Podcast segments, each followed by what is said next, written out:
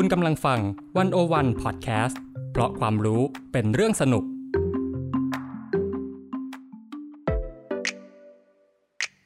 One O One In Focus เจาะไฮไลท์เด่น เศรษฐกิจสังคมการเมืองทั้งไทยและเทศ โดยกองบรรณาธิการ The One O One dot world วัสดีค่ะ ท่านผู้ฟังอยู่กับรายการ One O One In Focusวันนี้อีฟปานิชโพสีวังชัยบรรณาธิการดีวันโอวันดอทเวิ และไม่การทีลาภูริวิกรกองบรรณาธิการดีวันอวันดอทเวค่ะ ค่ะ ท่านผู้ฟังคะไม่น่าเชื่อนะคะ หรือจริงๆ อาจจะเป็นเรื่องที่คาดเดาได้หรือคาดเดาไม่ได้นะคะ ก็คือว่า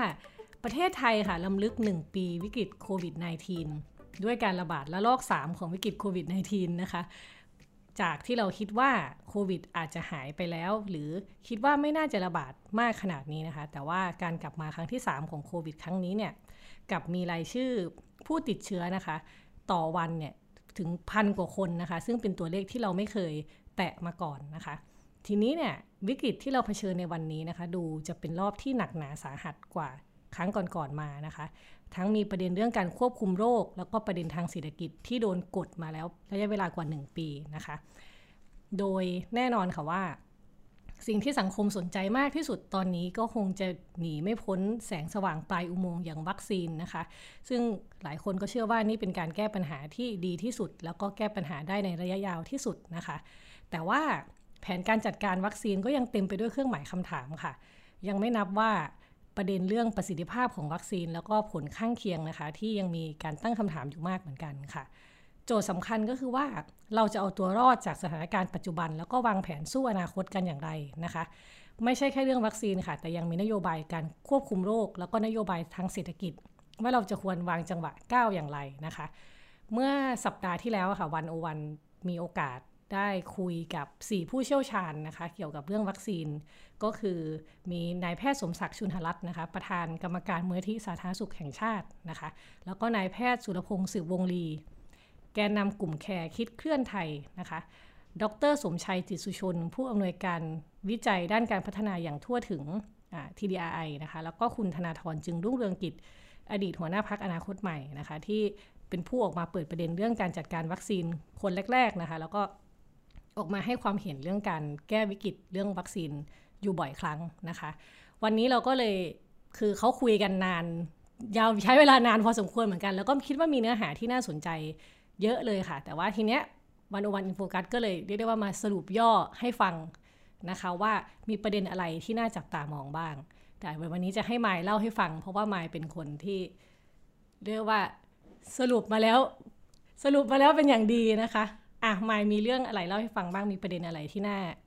เล่าให้ท่านผู้ฟังฟังบ้างค่ะ ค่ะพี่อีฟก็ มีประเด็นน่าสนใจเยอะมากอย่างที่พี่อีบอกเนาะ แต่ว่าประเด็นแรกที่อยากจะพูดถึงเนี่ยเป็นเรื่องของการระบาดระลอกใหม่ที่เกิดขึ้นในเดือนเมษายนนะคะ แล้วก็เรื่องแผนการกระจายวัคซีนค่ะ ก็สำหรับสถานการณ์ในตอนนี้นะคะ ความคิดเห็นแรกเนี่ยมาจากคุณหมอสุรพงศ์สืบวงลีค่ะ คุณหมอสุรพงศ์เนี่ยเขามองว่าตอนนี้ยังเร็วเกินกว่าที่เราจะบอกได้ว่าสถานการณ์โควิดในไทยเนี่ยอยู่ในจุดที่ควบคุมได้แล้วหรือไม่ ซึ่งตัวตัดสินสำหรับคุณหมอสุรพงศ์นะคะ ก็น่าจะเป็นช่วงสัปดาห์หลังสงกรานต์หรือว่าสัปดาห์นี้นะคะ ที่คุณหมอบอกว่าสถานการณ์เนี่ยมันอาจจะแบ่งออกได้เป็น 2 แบบ แบบแรกก็คือสถานการณ์การแพร่ระบาดเนี่ยยังดูจะไม่จบไม่ง่ายนะคะแล้วก็จะทำให้การแพร่ระบาดครั้งนี้เนี่ยกลายเป็นเรื่องยาวแล้วก็เรื่องใหญ่ แต่ว่าอีกแบบหนึ่งนะคะ ซึ่งก็เป็นแบบที่เราทุกคนเนี่ยคงหวังให้เกิดขึ้นก็คือ สถานการณ์การแพร่ระบาดเริ่มทรงตัว ไม่ไปต่อ ซึ่งมันก็จะคล้ายกับการระบาดในระลอกแรกปีที่แล้วนะคะ ที่เราเริ่มควบคุมได้ค่ะค่ะ ทีนี้นะคะอีกเรื่องหนึ่งที่หลาย ๆ คนเนี่ยก็มองว่าเป็นความหวังใช่ไหมคะ คือวัคซีนค่ะ คุณหมอสุรพงศ์เนี่ยบอกว่า เมื่อพิจารณาจากสถานการณ์ปัจจุบันนะคะ เรามีวัคซีนของซีโนแวคเนี่ยจำนวน 2 ล้านโดสนะคะ ที่ไทยมีอยู่ในมือ แล้วก็จะมีวัคซีนของแอสตราเซเนกานะคะ ซึ่งผลิตโดยบริษัทสยามไบโอไซน์เนี่ย แต่ว่าวัคซีนของแอสตราเซเนกาเนี่ยน่าจะมาถึงในช่วงเดือนมิถุนายนนะคะทำให้คุณหมอประเมินว่าสถานการณ์ในตอนนี้เนี่ยเป็นสถานการณ์ที่ค่อนข้างจะน่ากังวลทีเดียวค่ะ ค่ะ นอกจากนี้นะคะ คุณหมอสุรพงษ์เสริมค่ะว่า วัคซีนเนี่ยมีบทบาทสำคัญในฐานะตัวช่วยการควบคุมโรคอยู่แล้วนะคะ เราก็รู้กันดี แต่ว่าสิ่งที่สำคัญกว่านั้นเนี่ยก็คือเราต้องไม่ลดความสำคัญของมาตรการส่วนบุคคลนะคะ การใส่หน้ากาก การล้างมือ หรือการใช้เจลแอลกอฮอล์ การรักษาระยะห่าง หรือว่าบางทีเนี่ยอาจจะไปถึงขั้นการ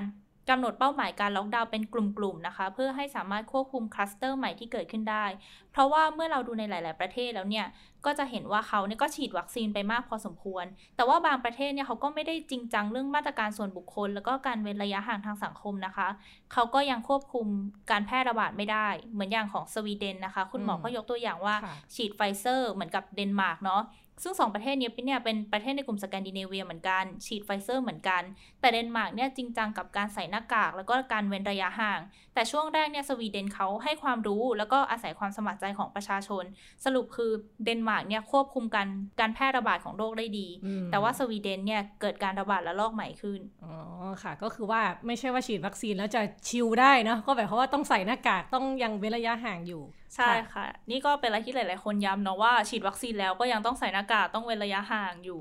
ทีนี้สิ่งที่น่าสนใจนะคะก็คือเมื่อกี้เราบอกไปแล้วเนาะว่าเรามีวัคซีนเนี่ยประมาณ 2 ล้านโดส ไทยถืออยู่ในมือและทีนี้ถามว่าจะกระจายวัคซีนยังไง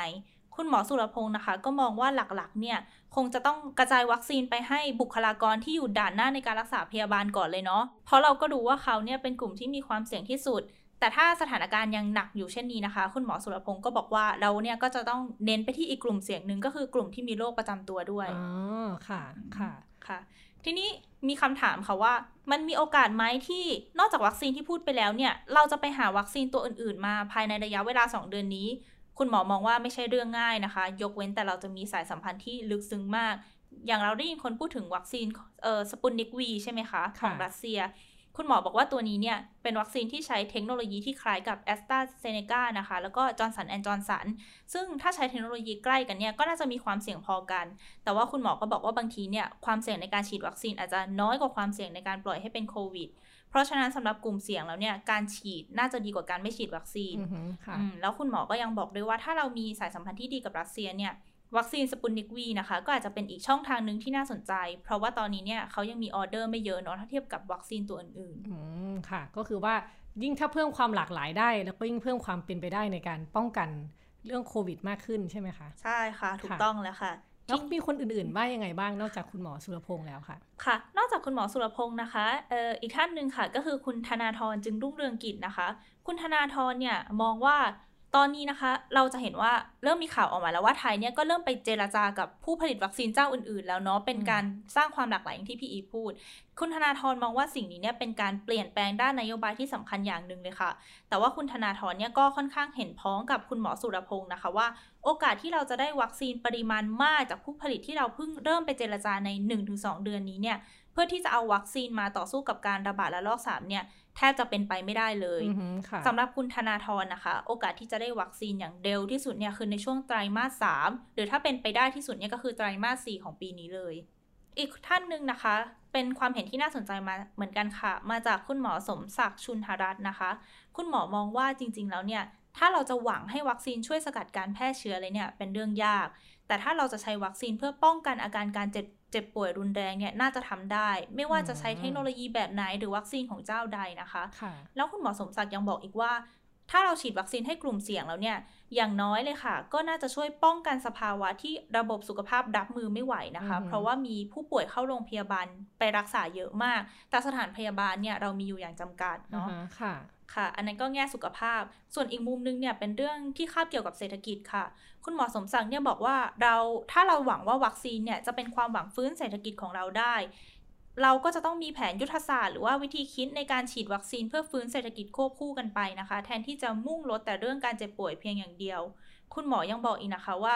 ถ้าเกิดเราฉีดวัคซีนได้เร็ว จนเกิดการป้องกันคนจำนวนมากได้แล้วเนี่ย เราอาจจะไม่ต้องเลือกเลยค่ะว่าเราจะฟื้นเศรษฐกิจหรือว่าป้องกันสุขภาพนะคะ แต่ถ้าเกิดอะไรขึ้นที่ทำให้กระบวนการสะดุดเนี่ย เราก็ต้องมาลองหากันว่าจะมีทางอื่นไหม เพื่อที่เราจะฉีดวัคซีนเพื่อปกป้องกลุ่มเสี่ยง แล้วก็ฟื้นเศรษฐกิจไปในตัว อืมค่ะ น่าสนใจมากเลยนะคะว่า เออ สมมติได้เหมือนยิงปืนนัดเดียวได้นกสองตัวเนาะ คือถ้าฉีดวัคซีนได้เร็ว ก็เศรษฐกิจก็อาจจะแบบมันเดินของมันไปได้ต่อนะคะ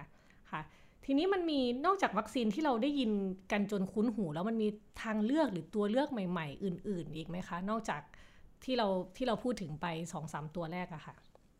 ค่ะ เมื่อกี้ไมค์ก็พูดถึงชื่อวัคซีนหลายตัวไปแล้วเนาะซึ่งทุกคนเนี่ยก็คงคุ้นหูกันดี แต่ทีนี้ค่ะ คุณหมอสุรพงษ์เนี่ยได้พูดชื่อวัคซีนขึ้นมาอีกตัวหนึ่งค่ะ ซึ่งอาจจะยังไม่ได้เป็นที่พูดถึงกันมากนะคะ ซึ่งก็คือวัคซีนที่ชื่อว่า Novavax ค่ะ ซึ่ง Novavax เนี่ยเป็นวัคซีนที่ใช้เทคโนโลยีการผลิตแบบเดียวกับที่ใช้ผลิตวัคซีนไวรัสตับอักเสบ B นะคะ แล้วผลล่าสุดเนี่ยก็คือ 96%ซึ่งเรียกได้ว่าสูงกว่าไฟเซอร์หรือว่าโมเดอร์นานอกจากนี้เนี่ยเขายังมีกำลังการผลิตเป็นอันดับ 2 รองจากแอสตราเซเนกาด้วยนะคะ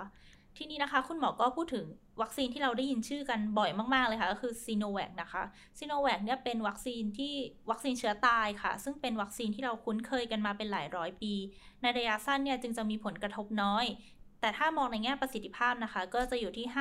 50-60%ซึ่งเรียกได้ว่าน้อยกว่าตัวอื่น คุณหมอสุรพงษ์เนี่ยก็เลยชี้ว่าโนวาแวคเนี่ยเป็นอีกตัวเลือกหนึ่งที่น่าสนใจค่ะ เพราะว่าหลาย ๆ ปัจจัยนะคะ แล้วก็เขามีกำลังการผลิตที่เรียกได้ว่าพร้อมมาก แต่ว่าตอนนี้นะคะ ติดอยู่ที่ว่า โนวาแวคเนี่ยยังอยู่ในขั้นตอนการขออนุมัติเรื่องการใช้อนุญาตอยู่ค่ะ อืม ค่ะ ทีนี้นอกเมื่อกี้เรื่องวัคซีนที่เราคุยกันไปนะก็เห็นทางเลือกที่หลากหลาย แต่ว่ามีประเด็นหนึ่งที่น่าสนใจมาก ซึ่งซึ่งเห็นว่าก็มีการพูดถึงกันมากก็คือเรื่องการกลายพันธุ์ของโควิดนะคะ ในประเด็นนี้มีใครพูดอะไรไว้ยังไงบ้างไหมไหมค่ะพี่อิฟก็เรื่องการกลายพันธุ์เนาะ อันนี้มาจากดรสมชัยจิตสุชนนะคะของ TDRI คือดรสมชัยเนี่ยก็เห็นพ้องกับทุกท่านว่าเราต้องพยายามระดมวัคซีนให้ได้เร็วที่สุดมากที่สุด แล้วก็หลากหลายประเภทที่สุด เพราะว่าที่เราต้องพูดถึงเรื่องนี้เนี่ยเพราะว่ามันจะไปคาบเกี่ยวกับเรื่องการกลายพันธุ์นะคะ อย่างที่พี่อีพูดไปแล้ว เพราะว่าตอนนี้เนี่ยเราได้ยินข่าวแล้วนะว่ามันเกิดการกลายพันธุ์ขึ้นและตัวที่น่ากลัวที่สุดเนี่ยก็คือตัวกลายพันธุ์ที่อินเดีย ซึ่งกลายพันธุ์ถึง 2 จุดค่ะ ค่ะ ยังไงสองจุดยังไง สองจุดที่ว่านี่นะก็คือติดเชื้อง่ายขึ้นแบบสายพันธุ์อังกฤษ แล้วก็ทำให้ดื้อวัคซีนคล้ายสายพันธุ์แอฟริกาโอ้โหใต้ฟังดูน่ากลัวมากว่าเป็นคอมโบเลยเออแล้วความน่ากลัวอีกอย่างหนึ่งนะคะสำหรับอืมไทยอะก็คือสายพันธุ์นี้เนี่ยเขาอยู่ที่อินเดียใช่ไหมอ่าเราลองนึกภาพนะ อินเดียอยู่ติดพม่า แล้วโอเคพม่าก็อยู่ติดกับไทยเลยโอเคเพราะฉะนั้นโอกาสที่วัคซีนตัวนี้จะเดินทางเข้ามาเยี่ยมเยือนเราเนี่ยก็มีสูงพอสมควรเลยค่ะ โอเคค่ะ อ่าแล้วนอกจากประเด็นเรื่องการกลายพันธุ์มีเรื่องอื่นอีกไหมคะ ที่เราต้องต้องดูเกี่ยวกับเรื่องวัคซีนค่ะ มันมีประเด็นที่น่าสนใจอยู่เนาะเดี๋ยวจะค่อย ๆ คุยกับให้พี่อีฟแล้วก็คุณผู้ฟังฟังกัน คือประเด็นแรกเลยเนี่ยมันเป็นประเด็นที่คุณหมอสุรพงษ์ชี้ให้เราเห็น แล้วก็เป็นประเด็นที่หลายคนอาจจะคิดไม่ถึงเลย คือ เราจะได้ยินข้อมูลของวัคซีนแต่ละตัวใช่ไหมคะว่า ออกมาแล้วมีคนเกิดผลข้างเคียงอย่างนี้เป็นอย่างนี้อืมแต่ว่าจริง ๆ แล้วเนี่ยคุณหมอมองว่าข้อมูลของวัคซีนที่ออกมาเนี่ยนะคะ มัน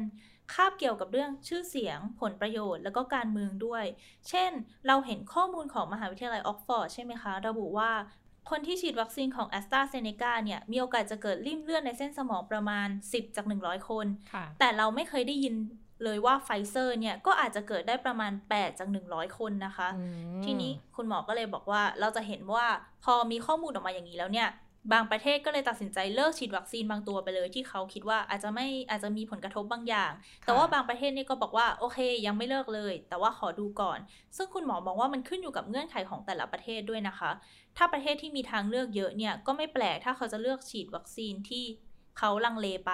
แต่ว่าคุณหมอก็สรุปว่าตอนนี้เนี่ยมันยังไม่มีวัคซีนตัวไหนสมบูรณ์แบบ แล้วก็ไว้ใจได้ทั้งหมด เราไม่รู้เลยว่าข้อมูลที่เขาเปิดเผยออกมาเนี่ยมันเป็นข้อมูลทุกอย่างแล้วหรือเปล่าค่ะคุณหมอก็เลยมองว่าวัคซีนเนี่ยมันไม่ใช่แค่เรื่องของเทคโนโลยีนะคะ แต่ว่าเป็นเรื่องการเมืองผลประโยชน์ แล้วก็เป็นเรื่องชื่อเสียงที่เขาบลัฟกันไปกันมาด้วยอืมเพราะว่าเราสังเกตเนาะเวลามีข่าวร้ายเกี่ยวกับวัคซีนตัวไหนเนี่ยก็จะมีผู้สนับสนุนออกมาแก้ต่างนะคะ แล้วก็บลัฟวัคซีนตัวอื่นไปในตัวด้วยอ่าฮะคุณหมอก็เลยแนะนำว่าฟังหูไว้หูค่ะ โอ้ซับซ้อนเลยค่ะ ต้อง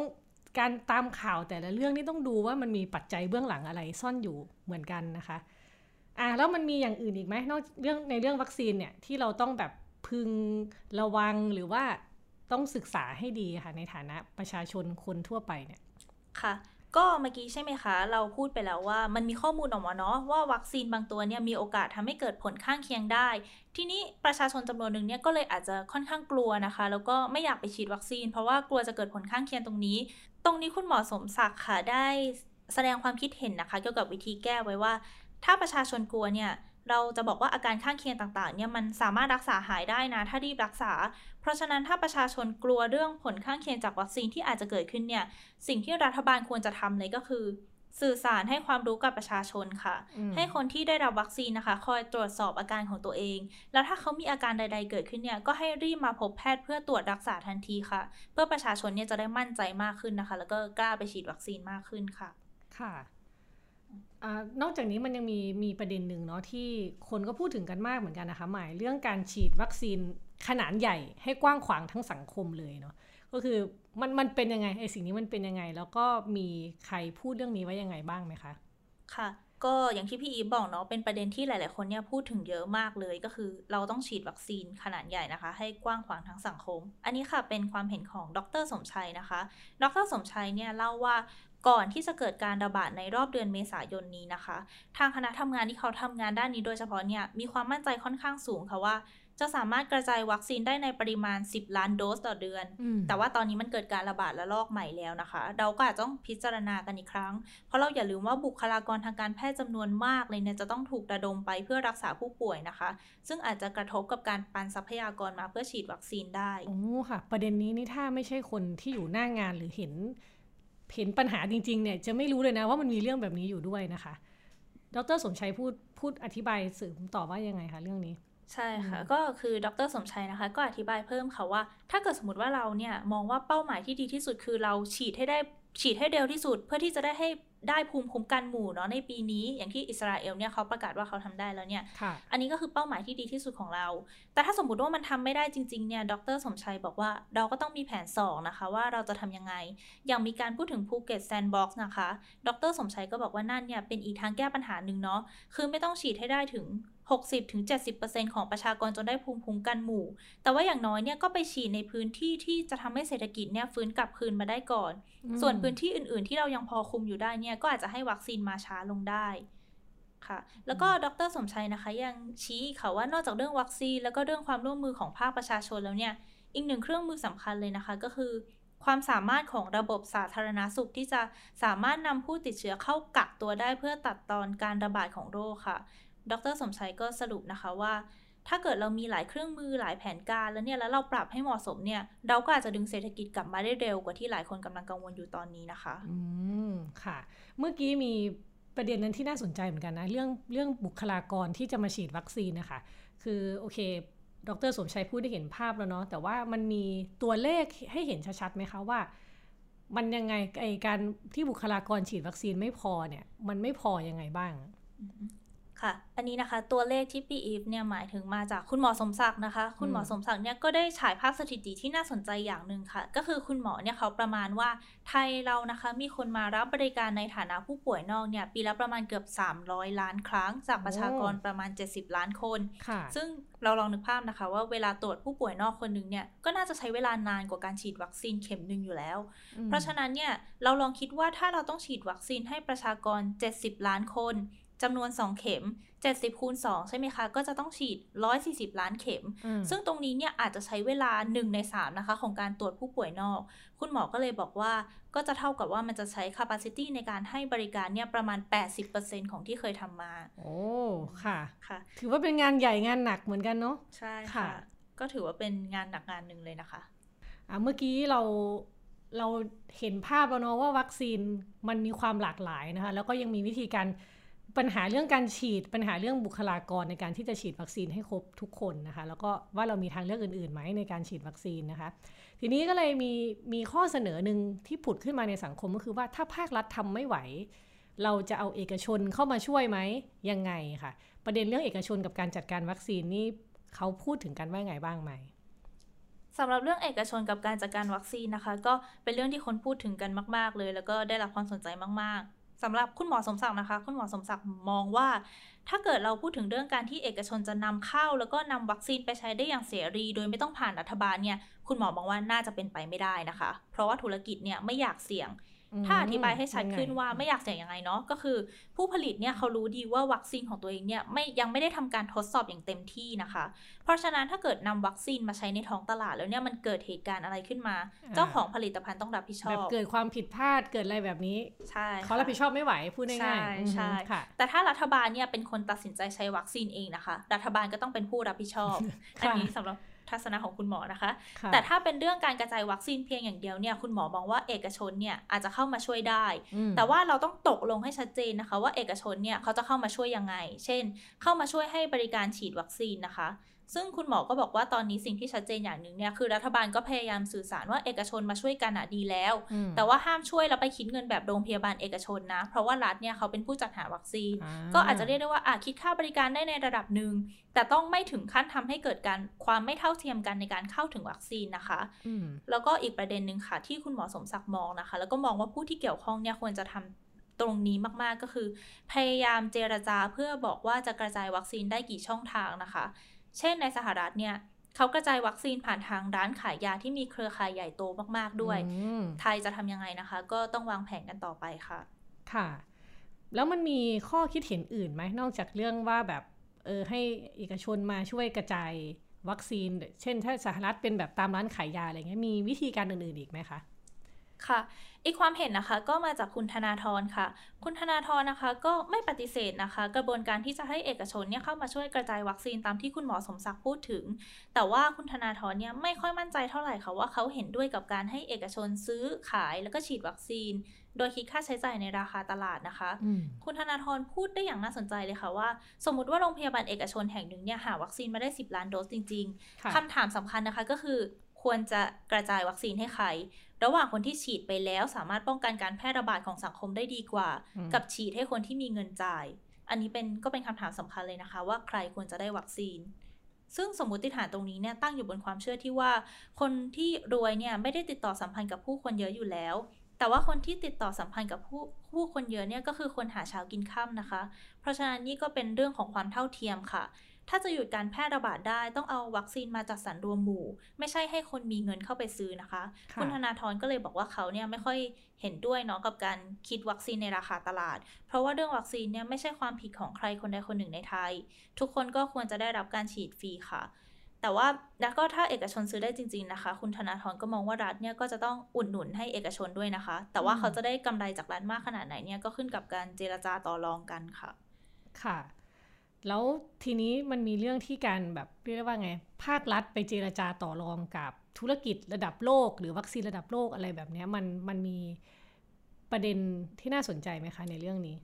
อืมค่ะ ก็จริง ๆ อีกประเด็นหนึ่งนะคะ คุณหมอสุรพงศ์ก็พูดเรื่องนี้ไว้เหมือนกันค่ะว่า เราพูดถึงเรื่องว่าเอกชนไปช่วยเจรจากับผู้ผลิตระดับโลกไหม คุณหมอก็มองว่าเป็นเรื่องยากนะคะอืมยิ่งโรงพยาบาลเอกชนเนี่ยยิ่งยาก เพราะว่าผู้ผลิตเนี่ยเขาก็คงสนใจจะคุยกับรัฐมากกว่าเนาะคุณหมอเนี่ยก็เลยมองว่าเอกชนเนี่ยถ้าจะเข้ามามีบทบาทจริง ๆ ก็คือในแง่การช่วยฉีดวัคซีนนั่นแหละ เช่นตอนแรกนะคะ เราจะเห็นว่าเอกชนเนี่ยเข้ามาช่วยตรวจโควิดนะคะ แล้วก็ทำให้เรียกได้ว่าตรวจได้เร็วขึ้น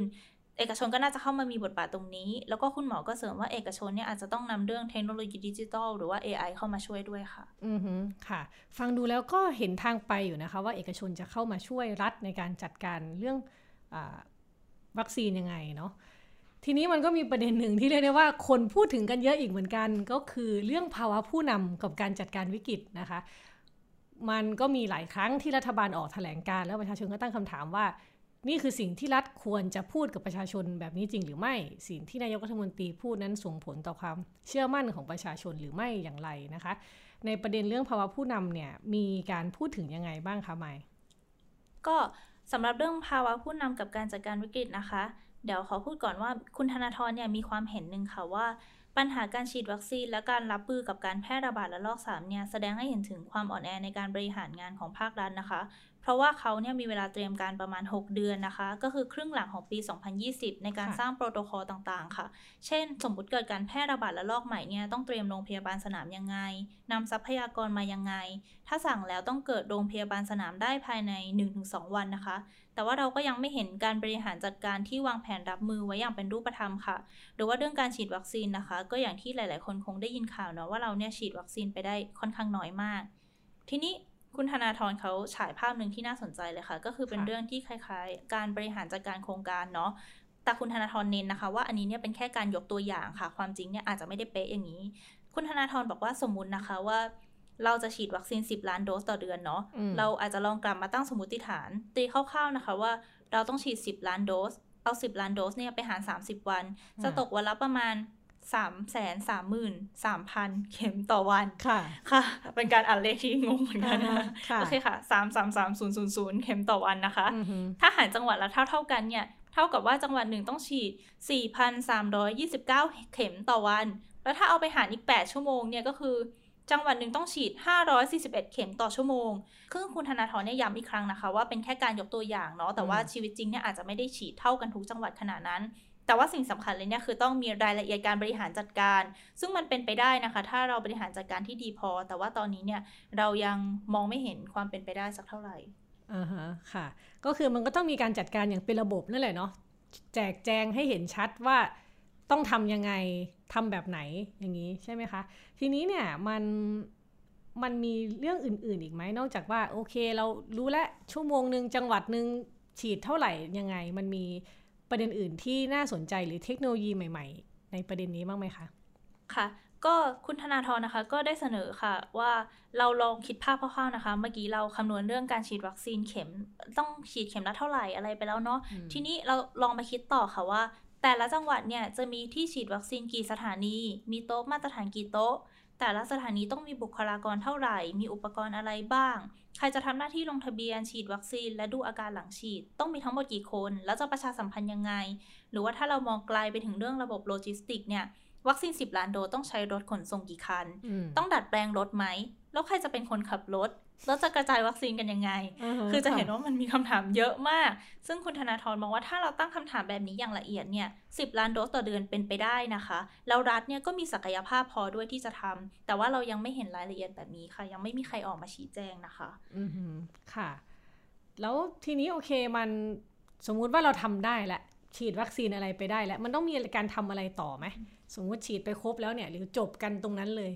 ค่ะคุณธนาธรก็เสนออย่างหนึ่งค่ะ ซึ่งเขาอยากเรียกร้องไปให้ถึงคนที่มีส่วนในกระบวนการจัดการนะคะ เป็นข้อเสนอหนึ่งที่น่ารับฟังมากๆเลยค่ะว่า นอกจากคิดเรื่องการฉีดแล้วเนี่ย คุณธนาธรเสนอว่าให้มีการติดตามนะคะ หรือว่า tracking จำนวนผู้ได้รับการฉีดวัคซีนต่อวันค่ะ ระบุให้ชัดเจนเลยว่าได้รับการฉีดวัคซีนในกี่คนต่อวัน เพราะถ้าสมมติว่ามีการติดตามในระยะยาวนะคะ ก็จะเอื้อให้ภาคประชาสังคมเนี่ยสามารถเข้าไปช่วยตรวจสอบ เข้าไปช่วยทำงานแล้วก็ให้คำแนะนำได้ค่ะ อือฮึค่ะ ทีนี้นอกจากเรื่องการฉีดวัคซีนแล้วเนี่ยมันมีประเด็นที่ควบคู่กันไปนะคะ ก็คือเรื่องมาตรการทางสังคมกับเศรษฐกิจเนาะที่มันต้องไปด้วยกันใช่ไหมคะ ในประเด็นนี้เนี่ยมันการฉีดวัคซีนหรือการจัดการอย่างเป็นระบบจะสามารถแก้ปัญหายังไงได้บ้างไหมแล้วมาตรการทางสังคมที่เข้มงวดเนี่ยเราต้องทำยังไงให้มันสอดคล้องกับเศรษฐกิจที่ต้องไปด้วยกันคะ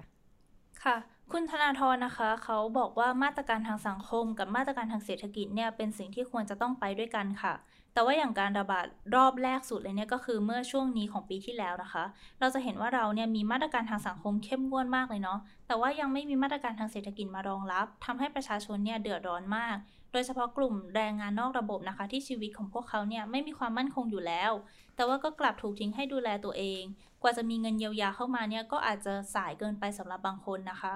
หลายครอบครัวเนี่ยเขาเป็นหนี้จากการระบาดระรอบแรกเนาะยังใช้หนี้ไม่จบก็เจอรอบสองพอเจอรอบสองยังไม่ทันจบก็เจอรอบสามเข้าไปอีก แล้วตอนนี้เนี่ยมาตรการของรัฐก็เป็นคล้ายๆกึ่งล็อกดาวน์แล้วเนาะแต่ว่ายังไม่มีมาตรการทางเศรษฐกิจตามออกมาเลยคุณธนาธรเนี่ยบอกว่าเรามีพรกเงินกู้ 1 ล้านล้านบาทใช่ไหมคะ ตอนนี้เนี่ยเราอนุมัติไปแล้วประมาณ 750,000 ล้านบาท ก็เท่ากับว่าเหลืออยู่อีกประมาณ 250,000 ล้านบาทที่ยังสามารถเอามาใช้ได้ คุณธนาธรนะคะ บอกว่ามาตรการรองรับและลอกสามเนี่ยต้องเร็วค่ะ ไม่มีเหตุผลอะไรเลยที่จะช้า เพราะว่าถ้ายิ่งเยียวยาช้า ประชาชนจะยิ่งมีบาดแผลลึก แล้วก็หนักจนอาจกลายเป็นแผลเป็น และเราก็ไม่รู้เลยว่าจะมีคนล้มหรือว่าฆ่าตัวตายอีกคน อืมค่ะอ่าทีนี้เราเห็นปัญหาแล้วคุณธนาธรเขาได้เสนอมาตรการหรือวิธีการแก้ปัญหาอย่างเป็นรูปธรรมไหมคะ ค่ะ คุณธนาธรเสนอ 2 แบบหลักๆนะคะ อย่างแรกเนี่ยก็คือเรื่องของการปกป้องลูกจ้างค่ะ ไม่ให้ตกงานเพิ่ม คุณธนาธรนะคะ บอกว่าในรอบปีที่ผ่านมาเนี่ยมีผู้ประกันตนหายไปจากระบบแรงงานประมาณ 1.8 ล้านคนนะคะ ซึ่งถ้าเราดูตามหลักเศรษฐศาสตร์เนี่ยโอกาสถ้าเกิดสมมติว่าเขาหายไปจากระบบแรงงานนานๆเนี่ยก็อาจจะเกิดความเชื่อนะคะ แล้วก็โอกาสจะกลับเข้าสู่ระบบแรงงานเนี่ยก็จะยิ่งยากขึ้น คุณธนาธรเลยเสนอว่าลองให้มีการสนับสนุนเงินจำนวนหนึ่งนะคะ เพื่อช่วยออกค่าแรงครึ่งหนึ่งให้กลุ่ม SME ค่ะ เพื่อให้เขาไม่เลิกจ้างพนักงานนะคะ ช่วยอย่างน้อยสัก 3-6 เดือนค่ะอีกข้อเสนอนะคะก็คือ ถ้าเราไปดูจำนวนผู้ลงทะเบียนโครงการของรัฐเนาะโครงการเราชนะเนี่ยมี 33 ล้านคน ส่วนเรารักกันหรือว่ามาตรา 33เนี่ยมีอีก 9 ล้านคน รวมแล้วเป็น 42 ล้านคนนะคะ ถ้าเราให้เงินสนับสนุนคนจำนวนนี้เนี่ยเดือนละประมาณ 3,000 บาทประมาณ 3 เดือนก็อาจจะยังไหวอยู่ค่ะเพราะให้พวกเขาไปต่อได้นะคะ อือค่ะ พี่คะ ทีนี้นอกจากประเด็นเรื่องวัคซีนที่มายพูดถึงไปแล้วเนาะ มันมีอีกประเด็นหนึ่งค่ะ ที่มีคนพูดถึงกันเยอะมากๆเลยเนี่ยก็คือเรื่องสมดุลของนโยบายควบคุมโรคกับการแก้ปัญหาเศรษฐกิจ ว่าเราเนี่ยจะวางจังหวะสองอย่างนี้ยังไง อยากชวนพี่อีฟคุยค่ะว่าวิทยากรที่พูดกันแต่ละท่านเนี่ยเขาเสนอไว้ว่ายังไงบ้างอ่าฮะค่ะ จริงๆก็เชื่อมโยงจากที่ไมค์เล่าเมื่อกี้เลยเนาะว่าคุณธนาธรเขาก็เสนอมาตรการเรื่องการดูแลลูกจ้างหรือเรื่องต่างไว้นะคะ แต่ว่าเมื่อมองภาพใหญ่ขึ้นมาแล้วเนี่ย โอ้แต่ละท่านก็พูดน่าสนใจมากนะคะ บอกว่าถ้าเราจะถอดบทเรียนในช่วงที่ผ่านมาเนาะเพื่อที่จะได้หาสมดุลต่อไปในอนาคตได้นะคะดรสมชัยเนี่ยเขาบอกว่าสิ่งที่เราเรียนรู้สำคัญมากจากการระบาดระลอกแรกเลยก็คือว่าเราล็อกดาวน์แรงเกินไปนะคะ แต่ว่าตอนนั้นก็เข้าใจได้ว่าสถานการณ์ตอนนั้นประเทศไทยเนี่ยเพิ่งติดเชื้อจากจีนไม่นานเนาะแล้วพอเห็นว่าเอ้ยการล็อกดาวน์ที่อู่ฮั่นได้ผล ก็เลยคิดว่าน่าจะเป็นสิ่งที่ควรทำ แต่ว่ามาถึงตอนนี้ทุกคนก็เห็นกันแล้วนะคะว่าการล็อกดาวน์อย่างเข้มงวดเนี่ยมันส่งผลเสียต่อเศรษฐกิจมากเนาะมันก็เลยทำให้การระบาดระลอกถัดมาเนี่ยไม่มีการล็อกดาวน์เต็มรูปแบบเท่าครั้งแรก ดังนั้นนะคะก็เลยจำเป็นต้องวางแผนเศรษฐกิจ แล้วก็การกระจายวัคซีนในอนาคตอย่างระมัดระวังเนาะเมื่อมองดูตัวเลขทางเศรษฐกิจต่างๆนะคะมันก็จะมีตัวเลขที่เป็นค่าใช้จ่ายของรัฐ มีการใช้จ่ายภาคประชาชนนะคะแล้วก็มีการส่งออกอะไรอย่างเงี้ยดรสมชัยก็บอกว่า เรื่องของพรบเงินกู้อะค่ะที่ที่ออกมาเนี่ยควรจะต้องให้น้ำหนักเกี่ยวกับเรื่องการเยียวยามากกว่าการฟื้นฟู คือก่อนหน้านี้มันมีพรกฉบับใหม่ออกมานะคะ แต่ว่าแนวคิดตอนนั้นเนี่ยเป็นเรื่องการฟื้นฟู ซึ่งถ้าถอยหลังไปสักเดือนที่แล้วอาจจะเหมาะสมดี แต่พอมันมีระลอกใหม่มาเนี่ย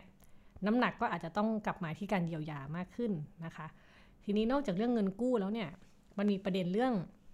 นโยบายเยียวยาประชาชน เพื่อส่งเสริมการบริโภคภายในประเทศนะคะ อย่างที่เราเห็นว่าแบบจะมีโครงการชนะนั่นชนะนี้ต่างๆ ให้คนแบบไปสแกนจ่ายอะไรแบบนี้ใช่ไหมคะ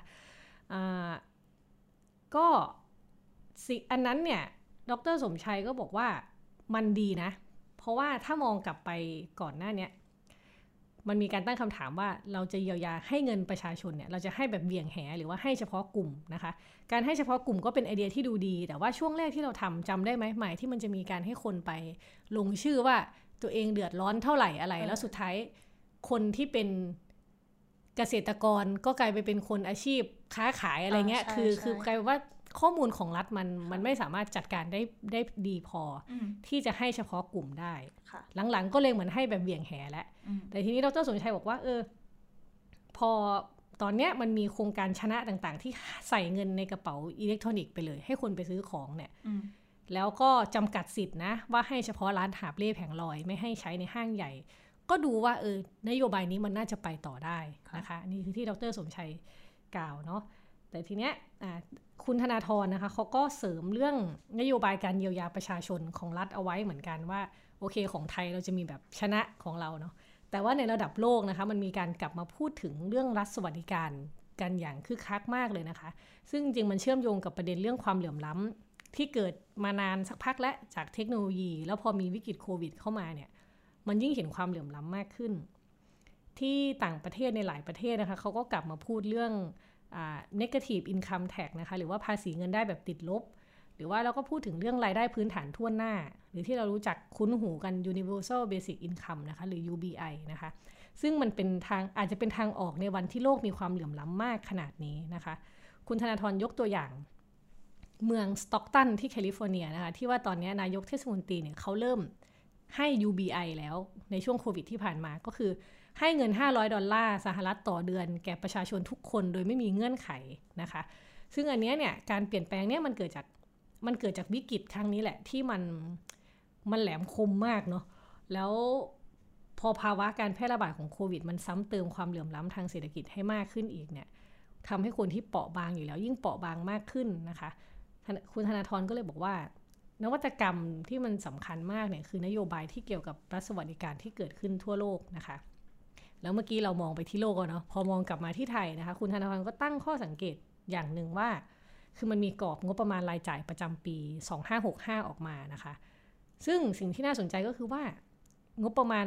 รายจ่ายปี 2565 เนี่ยลดลงจากปี 2564 กว่า 2 แสนล้านบาทนะคะ หรือว่าคิดเป็น 5.7%ก็คืองบประมาณปี 2564 เนี่ย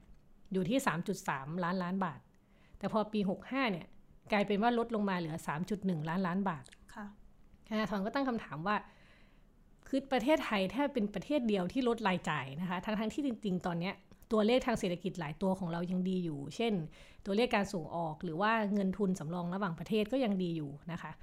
แต่ไอ้ที่น่าห่วงจริงๆอะคือหนี้ครัวเรือนที่วิ่งขึ้นไปถึง 92%ของ GDP เนาะซึ่งมันทำให้เห็นเลยว่ารัฐบาลเนี่ยอาจจะยังดูแลคนไม่ดีพอนะคะธนาธรบอกว่า ตัวเลขงบประมาณที่ลดลงของไทยเนี่ยไม่สอดคล้องกับวิธีการแก้ปัญหาที่หลายประเทศทั่วโลกเลือกใช้นะคะ เพราะว่าตอนนี้หลายประเทศเริ่มคุยกันถึงเรื่อง Big G หรือการใช้จ่ายของรัฐที่ใหญ่มากนะคะ ก็คือว่าเพื่อดึงให้เศรษฐกิจไม่ดิ่งลงไปมากกว่านี้นาธรบอกว่าเราทุกคนน่ยรู้ดีว่า